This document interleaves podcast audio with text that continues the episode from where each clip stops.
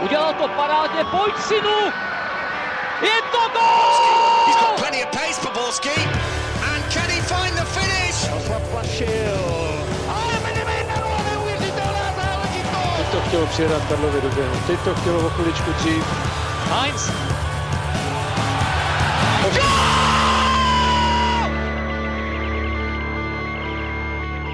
Dobrý den, vítáme vás u dalšího dílu Fotbal Focus podcastu. Česká liga řeší další problém. Kromě sporné penalty po přifilmovaném pádu je to tentokrát i drogová aféra Ondřeje Vaňka a Jana Kopice. Podíváme se ne na to, co stojí za jejich problémy, ale také na dramatické čtvrtfinále Ligy mistrů, nedělní El Clásico, ale i velký duel Sparty z Plzní, který by mohl pomoci rozhodnout o titulu. Ve studiu vítám redaktora deníku Sport Tomáše Podvína. Ahoj. Ahoj. A Pavla Jahodu a Martina Vajta z webu Sport.cz. Ahoj. Čau. Semifinálovou čtveřici v Lize mistrů po Reálu a Atletiku doplnil Juventus s Monakem. Pojďme se nejdříve podívat na dvojzápas madridského velkoklubu s Bayernem. Real ovládl oba zápasy, i když ten druhý až v prodloužení a po řadě kontroverzních rozhodnutí sudích. Mluvilo se o spoustě potenciálních přešlapů maďarského rozhodčího Kašaje a jeho asistentů. E, Pavle, v čem všem podle tebe pochybili? No, abych to začal tak, že je to bohužel škoda, že se, se mluví zrovna o těch přišlapech, protože ten zápas, když se na to podíváme, padlo 6 gólů, bylo tam nespočet střel, byla to velice atraktivní podívaná, takže vždycky je pro mě škoda, když se o takovém zápasem začne mluvit o tom, kolik rozhodčí udělal chyb a jaké udělal. Ano, byly tam, bohužel byly zrovna výrazné, zejména ta na 2-2, kdy Ronaldo dával gol z jasného offsideu, což byl v podstatě gol, který pro Bayern v té době byl neřešitelný, neřešitelný problém za té konstelace, kdy hrál v desíti a na těch hráčích bylo vidět, že byli unavení. Potom byl ten eh, na 3-2 gol, kdy Ronaldo byl asi taky těsném offsideu, ale to podle mě pro rozhodčí bylo naprosto neřešitelné za té, za té situace, kdy Marcelo naběhl do obrany Bayernu, ten rozhodčí pomezní neměl naprosto žádnou šanci s tou obranou jít. A pak se začalo mluvit o té červené kartě, která byla providala hráči Bayern celkově si na to na rozhodčího stěžoval kvůli těmhle třem momentům. Ale co se týče tady té červené, mě překvapilo, že Vidal vůbec vydržel na tom hřišti do 79. minuty a Bayern podle mě tohle byl jeden z klíčových faktorů, protože hrát proti Realu Madrid a oba zápasy dohrát do desíti, to prostě nejde. Kdyby to ten Bayern uhrál, tak by byl strašně překvapený a bylo vidět, že Bayern má problémy zdravotní, jinak trenér Ancelotti mě samotného překvapil, že ho nestáhl už daleko dříve, ale pak jsem si uvědomil, že potřeboval asi stáhnout Levandovského, který očividně už nemohl po tom zranění. Ale byl to podle mě klíčový faktor, že vydal už, pokud by měl asi trenér Ancelotti na výběr, stáhl by ho mnohem dřív, protože bylo jasné, že vydal to nemůže dohrát a taky se to potvrdilo. A jinak to asi správné rozhodnutí, nebyl to tak zas tak nevinný faul, který by za tu druhou žlutou nebyl. Zvlášť potom, co vlastně on trefil jeho koleno ještě špičkou kopačky, takže si myslím, že ta červená klidně jako mohla být. Tam je možná hlavní teda ještě škoda, že Casemiro po tom penaltovém zákroku si myslím, že tam teda asi taky měla následovat jako druhá žlutá karta, takže bylo to teda výrazně ovlivněné těmi rozhodnutími. Na druhou stranu si myslím, že Real v tom zápase asi, nebo v tom dvojzápase asi byl lepší. Jenom ještě k tomu Vidalovi, myslím, že si taky nepomohl tím, že on tam udělal velmi ostrý zákrok, po kterém už měl jít ven dřív a místo, aby sklopil hlavu a byl rád, že tu žlutou nedostal, tak ještě běžel k rozhodčímu neustále protesty, hádky. To ten Casemiro, který hrál taky na hraně, tak aspoň prostě šel pryč. Myslím, že i tohle pak mohlo hrát roli. No. Přesně tak mi přišel ten Kašej to odkládá tu červenou, co nejdál to jde, jak u toho vydala, tak i u toho, jak teďka zmiňuješ, ten faul jsem si říkal, no tak to je hodně hraniční a nechal ho to stejný to Casemiro, říkám, super, nechává to, snaží se to dohrát v 11, ale tahle situace už byla asi pro něj neřešitelná. To, než že by to byl tak výrazný faul, tak je to bylo nahromaděný těch uh, x momentů předtím, takže mu to sečetl a myslím, že správně. No a když se podíváte na celý dvojzápas, tak měli Kašovovi chyby e, zásadní vliv na to, jak to dopadlo, Martina, a nebo by Reál postoupil i bez nich? A když je tady vyjmenováváme, tak jako je jasné, že ty chyby měly vliv na to, jak to dopadlo, protože přece jenom ty zápasy dopadly vlastně stejně, že jo, došlo to až do prodloužení i s tím, že Bayern vlastně hrál skoro 60 minut, dá se říct, v deseti. Jo. Takže Real to rozhodně neměl jednoduché, ale když se podíváme celkově na ten dvojzápas, tak dá se říct, si myslím, že ve třech ze čtyř poločasů Real přehrával Bayern a Bayern si myslím, že nebyl tak nebezpečný, nebyl tak soustředěný jako Real a Real byl rozhodně lepším týmem a nakonec vlastně si ten postup zasloužil. Škoda prostě, že je to teď přehlušeno tím veškerým vlastně humbukem okolo toho. No. Cristiano Ronaldo nasázel v dvojzápase neskutečných pět gólů a překonal hranici 100 branek v evropských pohárech. Přesto na něho fanoušci Reálu pískali. Proč, Tomáši? Musím upřímně říct, že ten moment jsem v tu chvíli ani nezaznamenal, že se pískalo vyloženě na Ronalda. Uh, ale obecně se dá říct, že Santiago Bernabeu je až přehnaně náročné a mluvím z vlastní zkušenosti, když jsem tam byl, někteří jedinci jsou schopní pískat opravdu po úplně každý nepovedený akci a je úplně jedno, kdo to je, jestli je to Ronaldo nebo, nebo někdo jiný. Takže chápu, že to Ronalda naštvalo, jak se pak po zápase vyjadřoval, že už by to nejradši nikdy neslyšel. Každopádně si myslím, že tohle, tenhle konkrétní případ by byla akce nebo jako pískot pár několika lidí, nebyl to ohlušující pískot stadionu. No. Přesně tak. Já si myslím, že obecně jako Santiago Bernabeu chce naprostý jako perfekcionismus od všech těch hráčů a vypovídá o tom i to, že Real vlastně jde za jednou z nejlepších sezon za posledních, já nevím, 20 let a přesto se vlastně píská na možná snad i jednoho ze dvou nebo ze tří nejlepších hráčů jeho historie. Jo. Takže na druhou stranu Ronaldo ono na něm je hodně vidět, když něco pokazí, protože ten jeho styl je hodně úsporný teď v posledních letech. Už není to taková kličkovaná jako dřív a nemyslím si, že ty fanoušky tolik jakoby vzbuzuje z těch sedaček jako třeba Messi nebo dřívější prostě hráči typu Ronalda a podobně. A on se hodně hlásí o balon, on je na tom hřiště opravdu hodně vidět, takže když někoho něco pokazí, tak eh, je jasné, že to ti fanoušci nebo příznivci vnímají zvlášť jakoby potom, že když vlastně už dneska Ronaldo i Messi ho vnímáme jako takové dvě instituce, které jakoby skoro až jsou takový nadfotbalisté, že skoro jako na tom hřišti nemají skoro nic pokazit, ale přece jenom Ronaldo jako, jako už vlastně vidíme, tak je jenom jako člověka je hodně emocionální typ fotbalisty, který dá všemu jako 100% a je hodně soustředěný na sebe, což taky vlastně jakoby chápu, že některým fanouškům Reálu může jakoby vadit ta jeho osobnostní stránka věci. Ve skvělém světle se každopádně ukázali i jiní, že jo, Pavle, třeba Marcelo nebo Marco Asensio, co bys na jejich výkonech nejvíc vyzvihl? Já bych dokonce, samozřejmě Ronaldo dal pět gólů, ale já bych možná víc vyzvihl právě Marcela, který byl podle mě v tom teďka zejména v tom posledním zápase úplně geniální. To je pro mě naprosto nepředstavitelné, jaký on má fyzický fond. On nejenže skvěle bránil,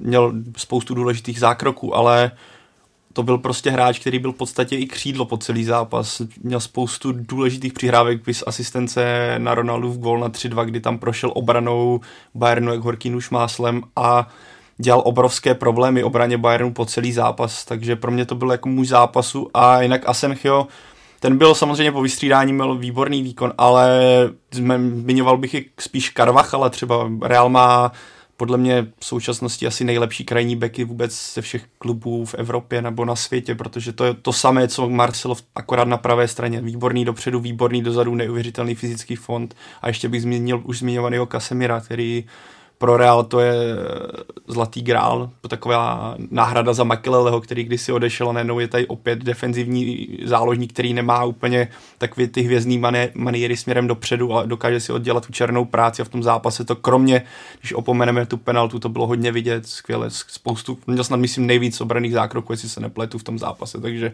to mluví za vše, takže tyhle tři bych zmínil určitě. No, Zidane, Zidane ještě během své hráčské kariéry měl velkou slavost pro Makalele jako spoluhráče a první, co udělal ve chvíli, kdy přišel na lavičku Reálu, takže to založil, tu defenzivní zálohu vlastně založil na Casemirovi. A je to pro něj úplně klíčový hráč a je to naprosto logický, souhlasím s tím, co si říkal. No.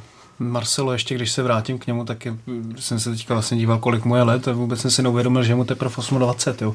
Když se vezmeme, že už kroutí nějakou desátou sezonu v základní sestavě Reálu, to nevím vlastně, kdo jiný, kromě třeba nějakého Sergio Ramose nebo podobně, tam takhle dokázal.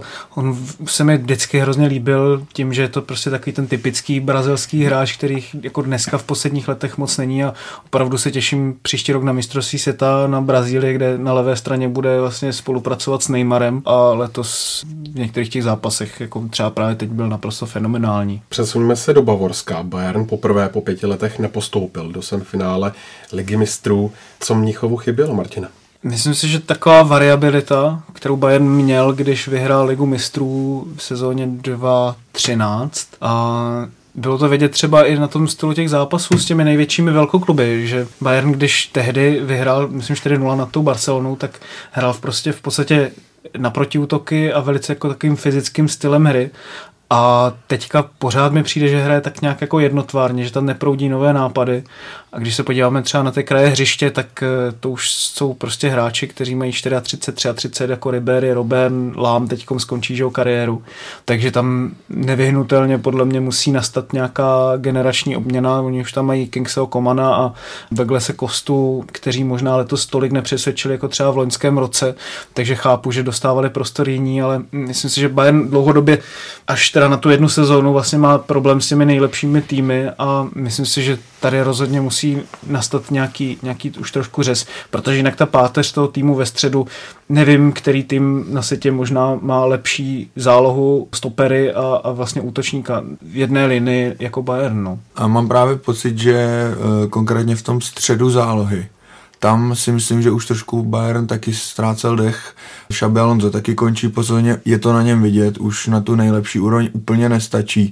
A naopak tím, že Real má v tom středu extrémní sílu, možná jako svoji vůbec největší, tak si myslím, že tam hodně Bayern přehrál. Pojďme se přesunout k dalšímu madridskému semifinalistovi, a sice Atletiku. To si opět zajistilo účast mezi čtyřmi nejlepšími, když si v dvojzápase s Lestrem poradilo v součtu 2-1. Tomáši, v čem je to tažení Simeoneho týmu letos jiné, nebo naopak podobné jako v minulých letech?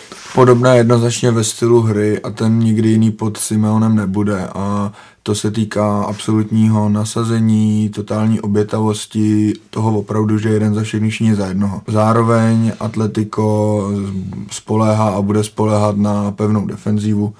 S domácím utkání s Lestrem eh, anglický tým ani jednou nevystřelil na branku. Na druhou stranu v této sezóně ještě Atletico ve vyřazovacích bojích neprověřil skutečný velkoklub.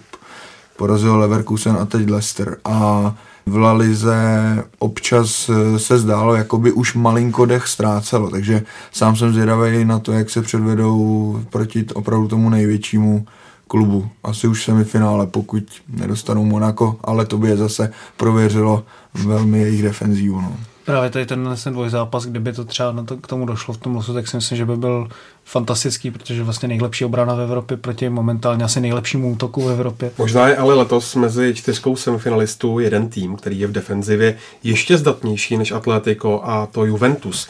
Bianconeri dovolili Barceloně v odvětě na Nou Campu jedinou střelu na bránu a nedostali proti ní ani gol. Martine, v čem se Juventusu povedlo zastavit Barcelonu? Když se podíváme na oba ty zápasy, tak v obou zápasech naprosto odlišným způsobem, protože v tom prvním zápase parádně presovali tu rozehrávku Barcelony a, a v tom druhém zápase eh, podali jako jeden z nejlepších výkonů na vlastní 16, jaký jsem snad kdy viděl. To, co předvedli Česky a Línem, to byla naprosto jako škola pro všechny, všechny stopery. To, že Barceloně dovolíte jedinou střelu na bránu a to ta Barcelona hrála dobře. Jako já jsem, zvlášť teda v tom prvním poločase, měl opravdu pocit, že vidím jeden z nejlepších výkonů Barcelony za poslední měsíce, protože ta rozehrávka byla velice rychlá a, a výborně tam tvořili a bylo tam docela hodně náběhu, teda zvlášť od Jordiho Alby ale to, jak si s tím Juventus dokázal poradit, jak zdvojoval, strojoval ty prostory, jak se to přesunovalo, to, to, bylo, to bylo opravdu úžasný, no, v podstatě defenzivně. Nemůžeme ale mluvit jenom o perfektním defenzivním představení. V prvním zápase Juventus svého soupeře naprosto přejel směrem dopředu a i v odvetě se vytvořil několik vynikajících šancí. Pavle, kde je podle tebe ten klíč, který spojuje tu vynikající defenzivu s výborným útokem? Tak když se podíváme na tu sestavu, ať už do obrany nebo do zálohy nebo do útoku, tak tam jsou hráči té nejvyšší světové kvality a jsou hlavně spousta z nich zkušených, takže to je jedna z věcí, že tam funguje zkušenost a kvalita se propojuje a co se nesmí opojmenout, což už tady Martin naznačil, tak je to genialita v taktické připravenosti trenéra Allegriho, který už v tom prvním zápase, my jsme se před tím podcastu, jak tady na mě bylo zase vytaženo něco ze, ze starých archivů, tak jsem říkal, že pokud se te, Juventus takticky dobře připraví, tak to zvládne. A taky se to ukázalo podle mě v obou zápasech, že Allegri ukázal velkou, velkou část své taktické geniality, kdy se na, ten, na tu Barcelonu skvěle připravili a to je jeden z klíčů, proč ten Juventus, proč se mu tak daří a proč je teda propojený, je, nebo proč a jak je propojená ta obrana s tím útokem. A když se podíváme i do té zálohy, tak tam jsou skvělí hráči, pro mě třeba obrovský překvapení, jak, nebo v jaké formě rád, když odcházel z Reálu, tak jsem si říkal, tak Bůh ví, jak to s ním bude a v Juventusu zapadne a opět a vytáhl se opět uh, mezi jedny z nejlepších defenzivních záložníků Evropy, takže tohle je podle mě klíč. Ještě bych to možná vzal trochu obecně, když se podíváme na ty čtyři semifinalisty, tak neřekl bych ani o jednom, že ho definuje střed zálohy, což je podle mě hodně jiné než třeba před těmi čtyřmi, pěti lety, kdy jsme tam měli Bayern, že Barcelonu neustále a v podstatě kdo kontroloval zálohu, kontroloval i ten zápas, což je vlastně do jisté míry jako pořád pravda, že v tom světovém fotbale, ale ale řekl bych, že zvlášť na tom Juventusu je vidět, že oni mají naprosto dokonalou obranou čtyřku a dokonale sehraný ten útok čtyřčlený. A když se podíváme na třeba ten podhrot, kde je Debala, tak dlouhodobě jsem neviděl třeba tým, který by byl na takové, na takové úrovni, který by hrál v tom rozestavení a nechal by na podhrotu vlastně nehrát jako takového toho typičtějšího jako záložníka než, než útočníka. A Juventus tady tohle to dokáže. Podobně jako třeba Real, že tam má Casemira, Modriča, Krose, ale vlastně taky spíš jsou to ty kraje, které to táhnou. A řekl bych, že tohle je takový jakoby rys možná fotbalový, který spojuje takové ty nejlepší špičkové týmy v tom letošním roce. K problémům Barcelony se ještě dostaneme později. Každopádně, jakkoliv Juventus letos v sérii A nebyl vždy úplně suverénní, na evropské scéně působí úplně opačným dojmem. Čím si to zdůvodňuješ, Tomáši? Já bych úplně neřekl, že nebyl suverénní. Když si vemu tu sezonu Juventusu, tak ne, nebylo období, kdybych pochyboval o tom, že získají titul. Vedou v tuhle chvíli seriál 8 bodů a když přišlo na lámání chleba, tak oni ten zápas zvládli. Hlavně na domácím hřišti byli suverénní i v souboji s, těma, s těmi nejlepšími že občas ztratili, chápu, e, není asi lehký, e, zvlášť po zápasech s Barcelonou se okamžitě soustředit na zápas v Udiné nebo v Peskaře na 100%, ale neměli těch ztrát zase tolik a myslím, že Itálii momentálně jednoznačně vládnou. To sice mně přijde, že jo, na druhou stranu by mně přijde jako typický pro ty italský týmy, že v, těch, že v té domácí soutěži, když jako nemusí podat 100%, tak to prostě nepodají. A teďko měli podle mě v té Evropě, zvlášť proti té Barceloně, ideálního soupeře pro to, aby mohli rozvinout ten styl hry, který je, je asi možná nejvíc šitý na míru. To znamená do těch protiútoků soustředit se na pevnou defenzivu a, a hrát to, co chtějí. No. Takže v tomhle si myslím, že Juventus trochu jakoby se odklonil od toho jeho tradičního, co ho provázelo, že v té domácí soutěži byl právě suverénní a vyhrával všechny zápasy a na té evropské scéně mu vždycky něco chybělo. To je třeba to, co mu chybělo i pod kontem a teď to Allegri právě dokázal jako jeden z mála, si myslím, eh, dovést právě do Juventusu. Posledním semifinalistou se stalo Monaco, které dohromady nasázelo Dortmundu 6 gólů. Celý dvojzápas ale zastínil teroristický útok na týmový autobus Borussie. Byl právě tento atak klíčovým faktorem, proč Dortmund v Lize mistrů skončil a má tak vůbec cenu posuzovat výkon Borussie, Martina? No já si myslím, že by bylo asi trochu jako kruté kritizovat Dortmund, protože opravdu jako je zázrak jenom, že se tam nestalo něco mnohem horšího, vzhledem k tomu, že tam jako byly odpálený tři nálože ještě něco bylo v hotelu, takže viděli jsme to třeba i na Marku Bartrovi, teda když jsem ho viděl, jak přišel na to hřiště, teda ne samozřejmě jako v hráčské pozici, ale jenom na lavičku vlastně koukat na ten zápas, tak byl viditelně ještě pořád jakoby hodně otřesený, takže a takhle působila na mě i většina toho kádru, takže si myslím, že v tomhle tom určitě mám pro Dortmund pochopení. Na druhou stranu je zase škoda jakoby z, úplně jiného pohledu, že tohle toho hodně jako odválo bez tu debatu o tom, co letos předvádí Monaco, protože to je něco neuvěřitelného a myslím si, že těším se teda na to, jako jestli se nestane něco podobného, co, co předvedou v semifinále, no, protože teď vlastně přestříleli dva elitních evropských týmů a teď se konečně teda postaví proti jako té naprosté špičce. No. Každopádně tady s tomhle, jak už se zmiňovala ta bomba, jak podle mě se zase ukázalo, jak je moderní sport strašně na peníze, nebo ty největší UEFA, FIFA, MOV celkově, kdy donutit tým v podstatě den po bombovém útoku ani ne začít hrát zápas prostě podle jasných notiček, notiček, hele, je to sice smutný, že vybuchla bomba, ale zítra budete hrát, protože by se nám asi, nevím, ale asi by nám odpadly televizní práva, sponzoři by plakali a další věci, to je strašně smutný, jakože fakt strašně smutný, jak ta současnost. A to není jenom UEFA, ani to, to je další ty organizace. Na druhou stranu, jakoby, to, že to na tom Dortmundu vidět, bylo vidět i po týdnu, že je pořád to třesený, tak vlastně nevím, kdyby se jindy ten zápas moc jako měl odehrát, protože no, tak přece, jenom, to... přece jenom jako někdy, někdy si ten zápas jako odehrát asi musel, takže ne, že bych měl velké pochopení teda pro UEFA tady v tomhle tom směru, ale... Tak ono u toho druhého zápasu nebylo příjemný, že Dortmundu se zastavil autobus ničeho nic, údajně když šli na zápas, takže ono to asi taky člověku nepřidá, že to hnedka naběhnou ty vzpomínky z před týdne. A samozřejmě, jako ono se říká, když člověk spadne z koně, tak je potřeba rychle naskočit, ale spíš mě jde o to, že ta, řekne se, jo, bo zítra budete hrát a proč přesto nejde vlak, mně přijde strašně smutný, jo. Tak oni si prý ptali, ale v podstatě no, tak... byli už natlačení do takové pozice, no. že už to pro ně bylo prakticky jako nemožné říct, říct jako ne, no.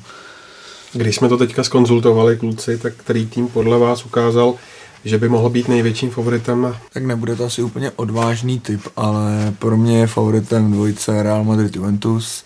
Real Madrid i z toho důvodu, že má z posledních let obrovské zkušenosti z těch velkých zápasů a zvládá je.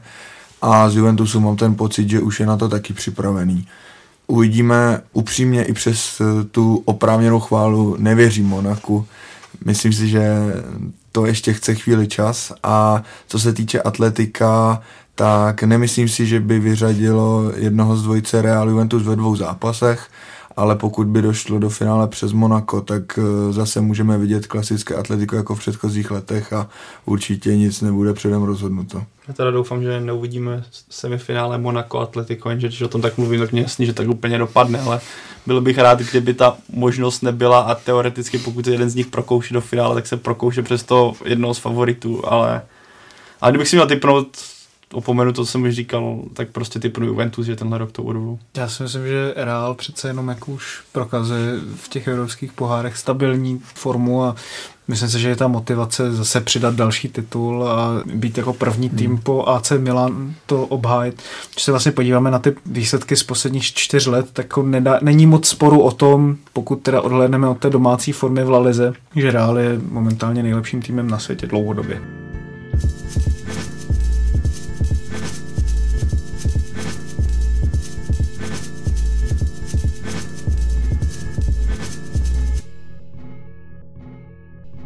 Viktoria Plzeň před klíčovým duelem se Spartou musí řešit hned několik otázek. Tou nejpalčivější je drogová aféra, které je vystaveno duo Ondřej Vaněk a Jan Kopic.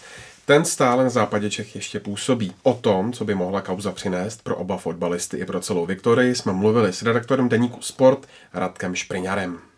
Ahoj Radku, Ondřej Vaněk a Jan Kopic jsou namočeni v aféře okolo údajného drogového dílera Vítězslava Majšnera. Může to mít i nějaký odraz na hřišti, neboli hrozí jim podle tebe trest u civilního soudu či disciplinární komise? Tak eh, nejsem právník teda v první řadě, ale, ale oba hráči v té kauze doposud figurují jako svědci, nejsou, nejsou trestně stíhaní tudíž eh, neočekávám, že by to, že měli dostat nějaký tresty. Samozřejmě, že z pohledu disciplinární komise to je jiný. Pokud, eh, pokud by se asi prokázalo, že, že ku příkladu Ondra Vaněk ty drogy bral, tak je asi možný mu zpětně ten trest udělit. Četl jsem vyjádření ředitele legislativně právního oddělení Fačeru eh, Jana Pauliho, který říkal, že by se právě dalo uvažovat o té klasifikaci znevážení dobrých jména fotbalu, což teda je jeden z disciplinárních přečinů, ovšem to Vaňkovi by museli to užívání drog prokázat. Jo. Hmm. Takže to je otázka, jak to všechno dopadne. No a k té první tvojí otázce, tak já, já si nemyslím, že by to Plzeň měl nějak jako výrazně ovlivnit. Vaněk už klubu není, Kopic eh, na Spartě zřejmě v základní cestě figurovat nebude. Eh, navíc ta kauze se týká jenom jednoho hráče, takže nemyslím si, že by to mělo mít nějaký, nějaký vliv, a, a být, být minimální na ten, na ten zápas nedělní ze Spartou. Eh, je to případ, ve kterém by mohli podle tebe figurovat třeba i další hráči Plzně? No, těžká otázka. Jo. Samozřejmě jako je, je, je, to, je to spekulace. Ten obžalovaný Meissner, tak Meissner tak vypověděl, že, že večírky navštěvoval společně s Vaňkem Lze se teda snad i jako domnívat, že, že by na nich mohli, uh, mohli se objevovat i, i další hráči Plzně, ale, ale jsou to vážně jenom spekulace. No zase nebudu věřit, že se šlo vyloženě o solo akci Vaňka a nikdo jiný v téhle kauze s ohledem na další vývoj figurovat nebude. Hmm. No, přál bych si to aspoň teda. Když se podíváme do minulosti, tak víme, že David Bystroň měl v roce 2011 pozitivní test na pervitin, David Limberský boural opilí a o častých večírcích plzeňských hráčů toho bylo řečeno taky dost. Hmm. Co to svědčí o pověstné specifické kabině Plzně? Je, je fakt, že, že plzeňská kabina a všechny ty aféry s ní spojené z minulosti, tak jsou takovým jistým nevím, fenoménem českého ligového fotbalu, bohužel samozřejmě v tom negativním slova smyslu. Hmm. Vždycky záleží na tom, z mýho pohledu, aspoň teda co vedení svým podřízeným povolí.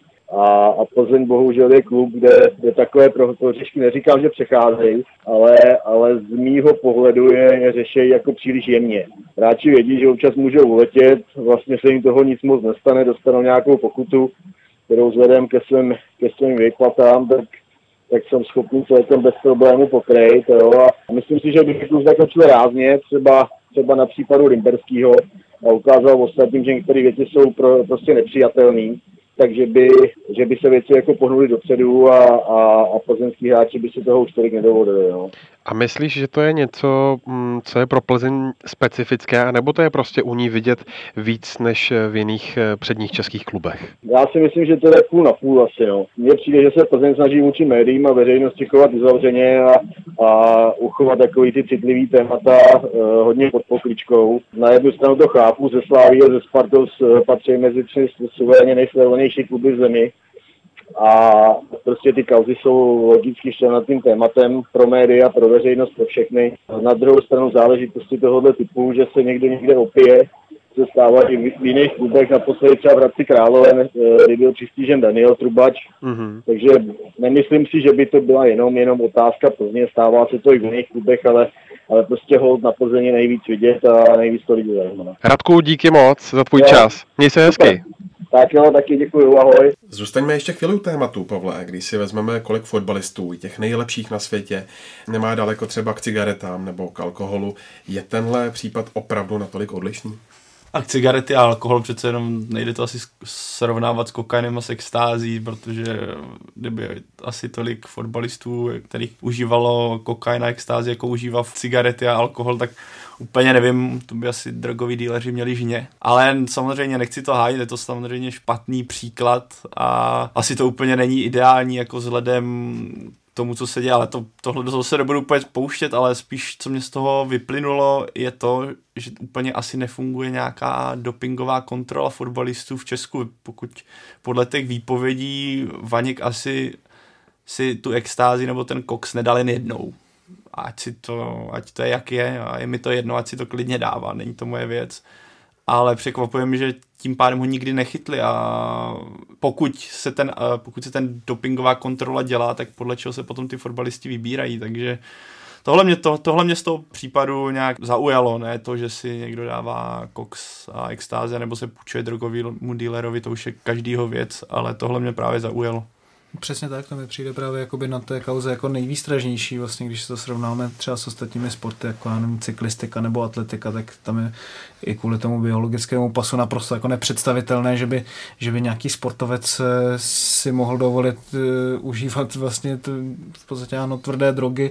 Jinak jako je to samozřejmě každého věc. Jako já... já úplně jako nevím, jestli je to v tomhle případě každého věc, protože fotbalista je velmi dobře placený samozřejmě, a je to profesionál. A... Je, ty, jako jde, jde, mi spíš, jde mi spíš jako o to, že z hlediska toho, že to profesionální sportovec, tak eh, nemůže dosahovat prostě nejlepších výsledků jako logicky, když v dnešním fotbale teda, když se podíváme na Maradonu, tak asi tehdy mohl, jo, ale, v dnešním fotbalu prostě je pro mě naprosto jako nepředstavitelný, že by, že by nějaký fotbalista jako rekreačně užíval, užíval drogy, jestli jako nerekreačně užívá doping, to už je potom další otázka a mně teda přijde ne, nemyslitelný, že když ve fotbale je o tolik víc peněz než, než v jiných sportech, takže ty dopingové kontroly jsou v podstatě přímo uměrně tomu jako lax, laxnější. Jako jo. A to, že vlastně Plzeň vytáhla nějaké čtyři mm, cáry papíru prostě z prosince, kdy už jako ta aféra vlastně s tím neměla nic společného, tak to mi přijde zase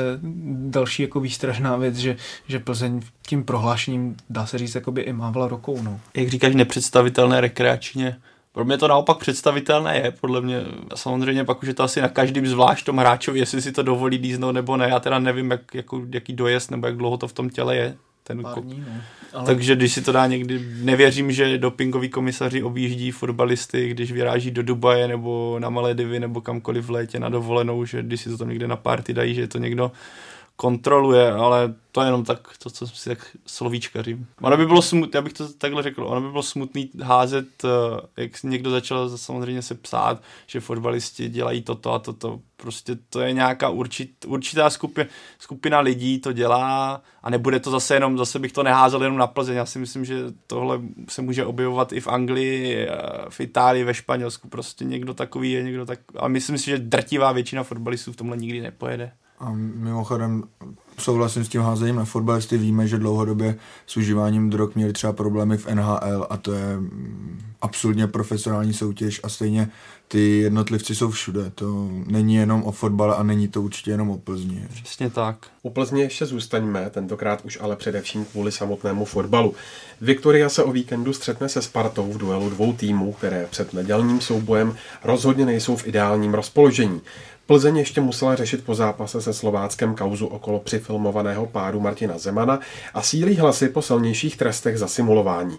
Tak trochu se zdá, že téměř každý by chtěl, aby takové tresty existovaly, ale často druhým dechem dodává, že by to simulování stejně nevymítilo.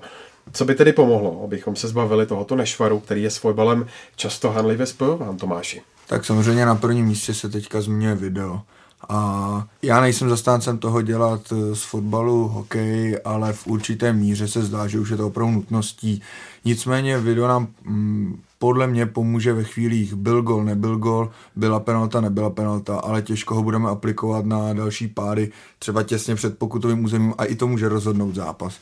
Takže eh, já jsem jednoznačně pro trestat ty hráče dodatečně.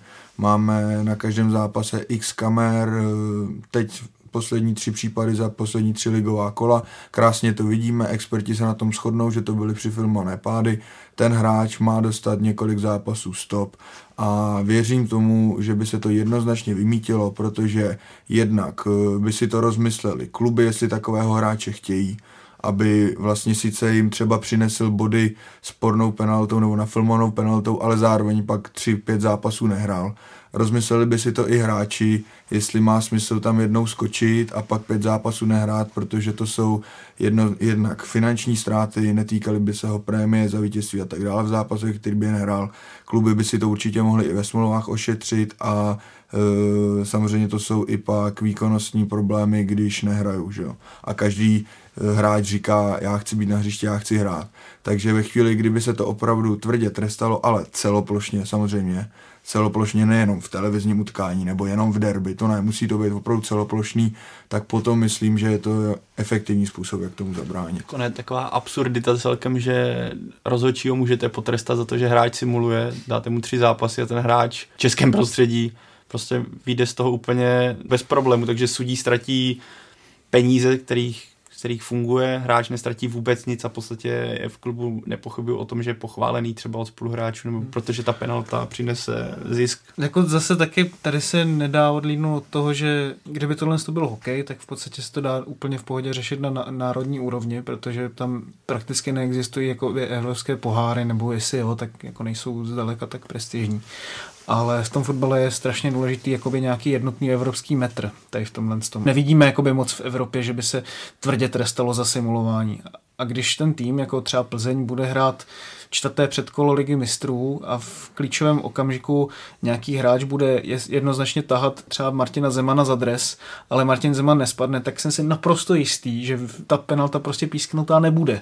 A teď v tomhle momentu v podstatě škodíte Plzni, když to tak jako řeknu, hmm. dovedu ad absurdum. Jo. To opravdu jako otevření pandořiny skřínky trošku, protože dost často právě v těchto těch třech případech samozřejmě ty hráči skočili, ale dost často jakoby třeba oni ještě chtějí jít po míči, nebo mají pocit, že když nespadnou, tak nic písknutýho nebude a to je podle mě naprosto pochopitelný.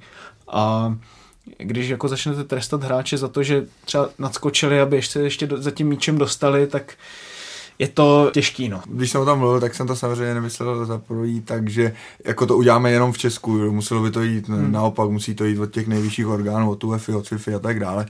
A my bychom se pak třeba jenom připojili, že? ale tohle máš samozřejmě pravdu. Je podle mě potřeba uh, trestat ty opravdu klíčové hmm. okamžiky A samozřejmě tím nemyslím, že tamhle obránce trošku upadne v souboji na vlastní půlce a dostane tři zápasy trest, jo, to by bylo absurdní samozřejmě.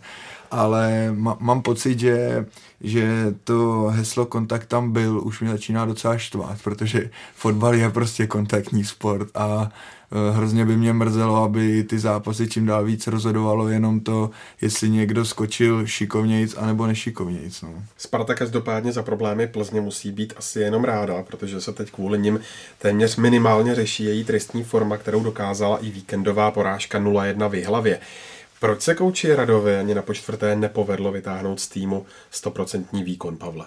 No, protože kouč Rada mi přijde, že do Sparty nepřinesl vůbec nic nového. Tam přijde, kdybych jsme se porovnali ty zápasy před ním i za něj, tak se v podstatě nic nezměnilo, že ten Spart, Spartě nedal žádnou tvář, nějaký systém hry, který by byl do té doby odlišný proti té hlavě. Já jsem ten zápas sledoval a to bylo fakt smutný pro fotbalového fanouška. Nedokážu si představit, co to musí být pro fanoušky Sparty, kteří si pomýšlí furt na první místo, protože ta rozehrávka byla strašně pomalá. Bylo to strašně všechno na náhodu, to od týmu, který chce hrát ligu mistrů, chce útočit na poháry, chce vyhrávat titul pravidelně, takový styl fotbalu ala nakopni, nebo dej to do vápna uvidíme, co se stane, a nebo a taky to podle toho dopadlo, teda 1-0 po obrovské chybě v obraně.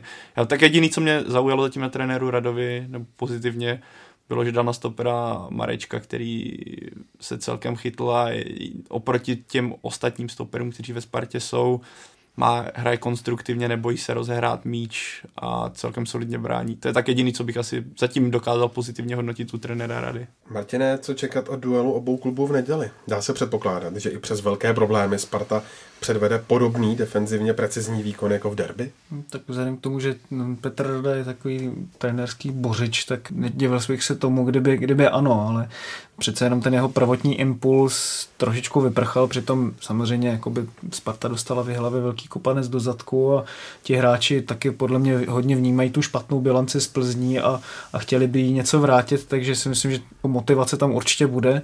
Ten zápas by vlastně i díky tomu, že Sparta bude hrát defenzivně, mohl vypadat plně jinak než v posledních letech, kdy prakticky Sparta většinou tvořila a Plzeň trestala, zvlášť na letné. Takže rozhodně to není uzavřená záležitost, ale přece jenom jako jsem na to fakt zvědavý, protože ty dva týmy teď si procházejí neuvěřitelným obdobím. Tomáši, a co Plzeň prokázala podle tebe o víkendu proti Slovácku, že by herně pod trenéry Horvátem a Bečkou mohla jít nahoru? Jestli přišlo zlepšení, zatím nedokážu říct. Já ho tam zatím nevidím a upřímně by mě překvapilo, kdyby týden potom, co odešel trenér Pivarník a převzali to jeho asistenti, tak hrál ten tým úplně jinak. To si nemyslím, že tak, že tak mohlo být a není to tak zatím. Thank you.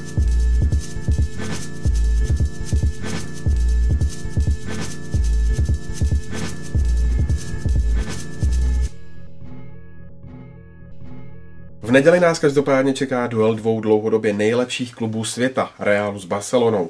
Rozdíl mezi oběma týmy činí tři body. První Real má přitom ještě zápas k dobru. Madrid bude určitě favorit, ale prokázala podle tebe Pavle Barcelona v zápase s Juventusem, že jí ještě pořád zbývá síla pro to, aby se poprala o titul. Tak podle mě ti hráči jsou zvyklí na, takový, na takovou porci zápasu, že nepochybují o tom, že sil mají stále dost. O to větší, no, když v případě El Clasica mluvit o nějaké vyšší, menší motivaci je poněkud zavádějící asi, ale pokud bych se do toho pustil, tak podle mě Barcelona by teďka měl mít enormní motivaci vzhledem k tomu, že nemá šanci na ligu mistrů a ta liga je taková ta poslední šance, jak se teda zavděčit fanouškům a rozloučit se s trenérem Enrikem. Navíc Realu vzít titul, na který Real čeká, myslím, pět let. A je to takový zápas, který zase favorita má, ale myslím, že ty oba týmy o to budou tak takovým stylem budou tam to sebe tak připravení, že to bude úplně jiná podívaná než nevyrovnanost výkonu, která Barcelonu provází celou sezónu nebo poslední dobu. Taky si myslím, že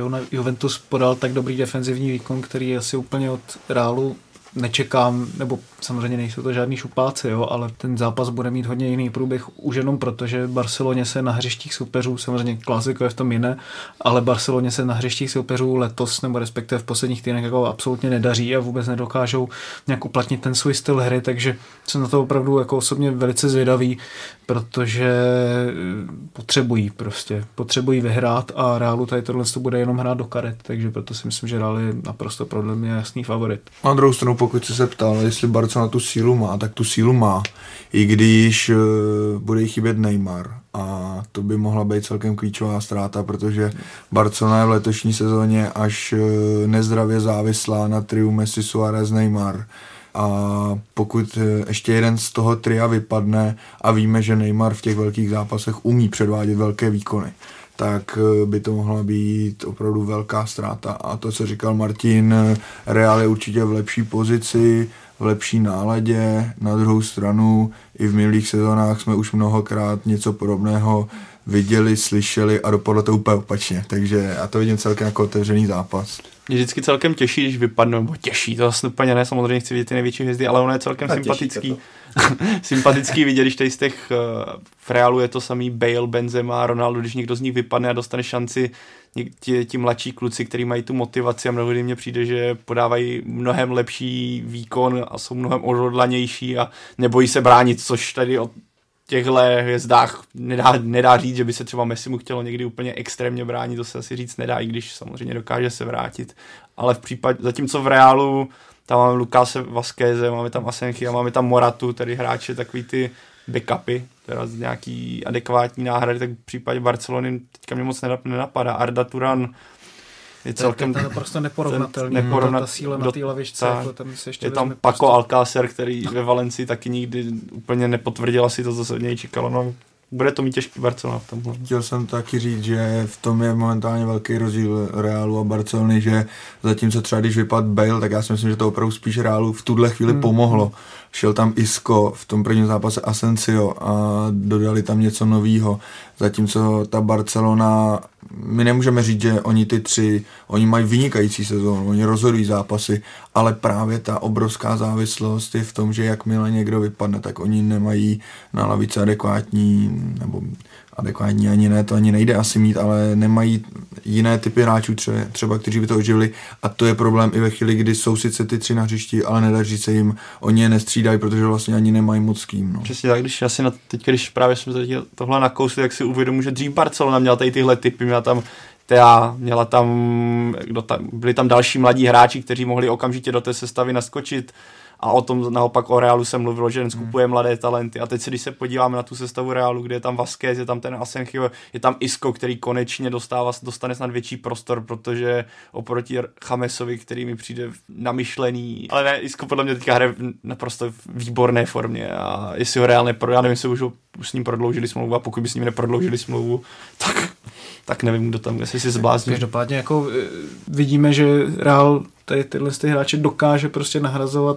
Třeba se zakoukal na ty as, e, statistiky Asensia a prostě hmm. mně přijde, že jsou naprosto skvělé jako na to, že prostě tomu klukovi 21, tak na mě působí neuvěřitelně kompletní jako kompletním dojmem. No. Úžasný má statistiky a potom ještě jedna vel, velmi důležitá věc, Benzema Morata. Dva vyrovnaní no, útočníci, no. každý přináší trošku něco jiného a tohle Barcelona teď prostě nemá. Ještě zpátky k Barceloně. Sergio Busquets prožívá snad nejhorší sezónu v jejím dresu. Často na střídačce zůstával i levý back Jordi Alba, jejich forma klíčem k úspěchu katalánského klubu v El Clásiku a vůbec i v sezóně? Martina? Já si myslím, že stoprocentně, protože když jsme se podívali na ten zápas s tím Juventusem, tak podle mě dva hráči, kteří možná podali snad nejlepší výkon, tak byli právě Sergio Busquets a Jordi Alba.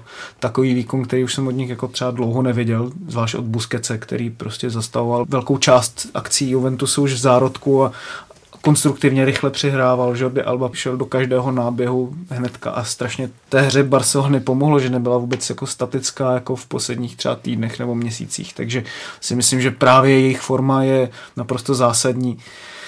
Myslím si ale na druhou stranu, že oni taky nemají dostatečnou konkurenci na lavičce, protože kdo je za žádným albou. Jako Matě, to, to prostě není jako nic, žádná síla směrem dopředu a Sergio Roberto mě letos moc nepřesvědčil až, až na nějaké jako záblesky. Jo. Takže jako Barcelona, která bez Daniela Alveše jsem si nedovedl představit a vlastně pořád si nedovedu představit bez takového typu hráče a myslím si, že rozhodně na tady tyhle dva posty ona potřebuje strašně moc zainvestovat přes, přes léto. Ty výkyvy ve formě Barcelony se každopádně nedají přehlédnout. I kvůli nim už katalánský klub skončil v posledních čtyřech sezónách hned třikrát ve čtvrtfinále. Myslíš, Tomáši, že vedení klubu by teď už mohla dojít trpělivost a že by mohlo sáhnout k razantním změnám v kádru? Já trochu navážu na Martina. Já myslím, že oni jednoznačně potřebují posílit eh, obranu i zálohu. Eh, hlavně kraje obrany, které jsou pro jejich styl hry klíčový. A záloze potřebují určitě alternativu za Sergio Busquetse a možná už i trošku za Andrese Iniestu, který už prostě asi neodehraje celou sezónu v top formě. Na druhou stranu razantní změny. Je otázka, jestli si to budou moc dovolit, protože trio Messi, Suarez, Neymar, vždycky se to tam kolem něj bude točit. Eh, ti hráči určitě zůstanou, mají enormní platy a je otázka, jestli Barcelona dokáže posílit opravdu všechny ty posty, které potřebuje. A jak to vypadá s novým trenérem Barcelony pro příští rok? No, zatím je pro mě až překvapivě jako kolem toho ticho ve Španělsku. Zdá se, že z toho běhu vypadl Jorge Sampaoli, trenér Sevy, a neustále se spekuluje se jméno Ernesta Valverdeho, trenéra Bilbao od první chvíle. Mluví se i o asistentu Luisa Enriqueho, i když to pro mě není úplně pravděpodobná varianta, překvapilo by mě to, ale čekal bych eh, v souvislosti s trenérským postem v Barceloně, že tady týden co týden uvidíme jedno velké jméno a zatím to tak není. Si třeba myslím, že už jako možná pro Barcelonu by i bylo prospěšné, kdyby trochu sáhla i jinam, než, než myslím si, že... Pavel Vrpa je volný. Taky Martin Pulpit a tak dále. Ona Barcelona byla hrozně vždycky za to chválená, že vybírala ty trenéry podle toho svého gusta, podle toho svého stylu hry, ale teď vlastně nevím, co je jako styl hry Barcelony, nevím, jako jestli ona na to tam má hráče, nemá podle toho uspůsobenou i akademii, podle toho všeho, co jsem četl, nejsou tam prostě hráči, kteří by mohli teďkom nastupovat a vyměnit starší generaci. Takže si myslím, že nový impuls by Barceloně stoprocentně prospěl a nemyslím si, že by ani mohla, musela sahat tak, tak strašně daleko, třeba když se podíváme na nevím, Tomase Tuchla, prostě, který je velkým zastáncem Pepa Guardioli, ale zase tam má něco z té německé školy a mohl by tomu týmu zase přinést něco jako jiného. A neviděli jsme v posledních letech, já si nedovedu snad vybavit, kdy naposledy, když opomenu nizozemské nebo španělské mluvící trenéry, že by tam byl někdo jiný, jako v no, posledních třeba 20-30 letech. tam byl Gerardo Martino, že argentinský no, trenér. No, říkám španělský mluvící, že? Jo, španělský mluvící, aha, no, sorry. Takže, takže vlastně hmm, hmm. jako nějaký úplně nový impuls si myslím, že by Barceloně v tenhle ten moment snad, snad možná i prospěl. Naopak Real, jako by s koučem Zidanem, konečně našel rovnováhu, která mu pod prezidentem Florentínem Perezem téměř neustále scházela. Myslíš si to, Tomáši? Je to tak? Je to podle mě tak. Zidan má kolem sebe obrovskou auru respektu, logicky. A důležité pro něj je, že ho dlouhodobě respektuje a uznává právě Florentino Perez. A zdá se, že mu opravdu dal poměrně e, velké pravomoce a tím, že Zidan má zatím ty výsledky, tak e, je to teď podle mě tak, jak by to mělo být. A e, ve Španělsku už se mluvilo o tom, že Perez měl oznámit Zidanovi, že pokračuje, ať už se stane cokoliv v této sezóně, což v normálním klubu by nepřekvapilo v reálu. Je to docela uh, dobrá devíza pro Zidana, ale opravdu myslím, že Zidan zatím ukázal, že umí být eh, výborným diplomatem, mimo jiné, že každou takovou jako uh, začínající roztržku nebo začínající problém zatím dokázal velmi rychle vyřešit a co je pro něj důležité, takže za ním jednoznačně stojí klíčové osobnosti Sergio Ramos, Cristiano Ronaldo, Luka Modrič a tak dále. Chybí ještě něco, Pavle, k tomu, aby Real byl skutečně tím dominantním klubem ve stylu Barcelony pod Guardiolou? Možná ne, co se týče podobností v herním pojetí, ale čistě když se podíváš na celý ten tým. No tady je otázka, jestli dominantní celoevropsky nebo ve Španělsku, tak jak už tady bylo naznačeno, tak Real je možná v současnosti nejlepší tým světa.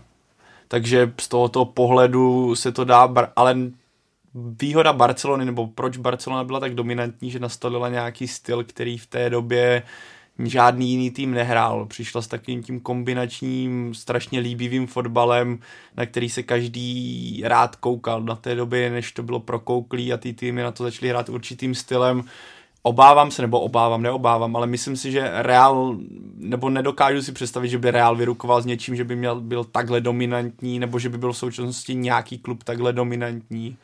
Ale na druhou stranu si právě myslím, nebo domnívám se, že ten Real je v současnosti tak silný, že se dá mluvit o nějaké o tom, že prostě jeden teďka jeden z nejlepších klubů nebo vůbec nejlepší. Ale ta dominance podle mě není možná teďka, nebo není možná, ne, nebo nevidím tu možnost, jak by byla možná. Já si třeba myslím, že jakoby, když se podívám na nějaký dvojzápas, ve kterém je Real, tak eh, jako Real nakonec většinou vždycky vyhraje, ale vlastně na druhou stranu nemyslím si o tom týmu, že by proti tomu Realu neměl šanci. Když to třeba u té Barcelony v roce 2011 třeba, tak tam jsem si prostě říkal, že tam, tam prostě není žádná šance, že by to zvládli. Nebo pro, s tím Bayernem, že tam, tam vlastně bylo jako skoro už od března jako jasné, že oni dokráčí k tomu titulu. U toho Realu pro něj svědčí, že vždycky jako dokážou rozhodnout takové maličkosti, jako je třeba právě ta strašně silná lavička, nebo, nebo ty jednotlivci, nebo, nebo to, že dokáží se výborně připravit na to soupeře, což dokázali ve své době i právě Barcelona Barcelona, Bayern a z toho právě těžili a na to možná tak trochu jako zapomněli a v tomhle tom je vlastně Real dominantní, i když to na tom hřišti jakoby tolik vidět není. No. Hmm, s tím souhlasím, já myslím, že prostě už v dnešní době nejde být tak trochu ignorant a říkat si jenom prostě budeme hrát svým stylem a soupeř se nám přizpůsobí. A mně se proto líbí už zmiňovaný Juventus, který má svůj styl, ale ve chvíli, kdy stojí proti jinému, třeba silnějšímu papírově celku, tak ho dokáže třeba lehce upravit.